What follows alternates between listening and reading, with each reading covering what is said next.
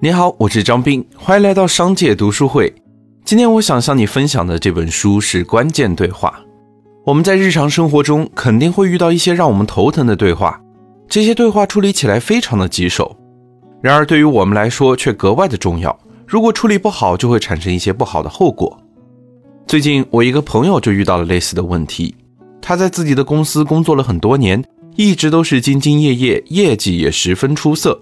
因此，他总觉得现在的这些薪水有些少了，配不上自己的工作成果，所以就想着和老板谈谈涨工资的事情。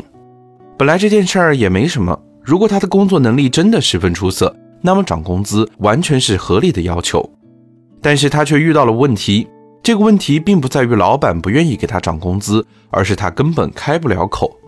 每次当他鼓足勇气准备走进老板的办公室时，刚刚走到门口就开始紧张了起来。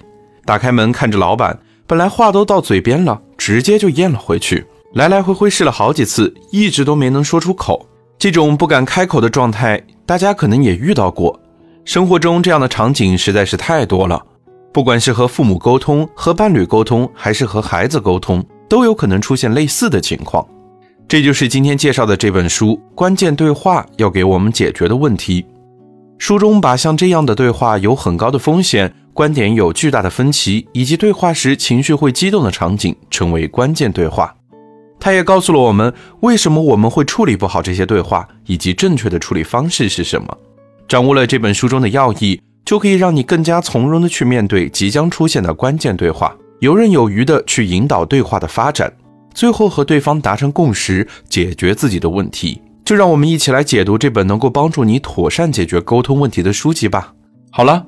今天的推荐就到这儿。如果你想收听更多内容，欢迎订阅。让我们在一年的时间里共读百本好书。我是张斌，我在商界读书会等你。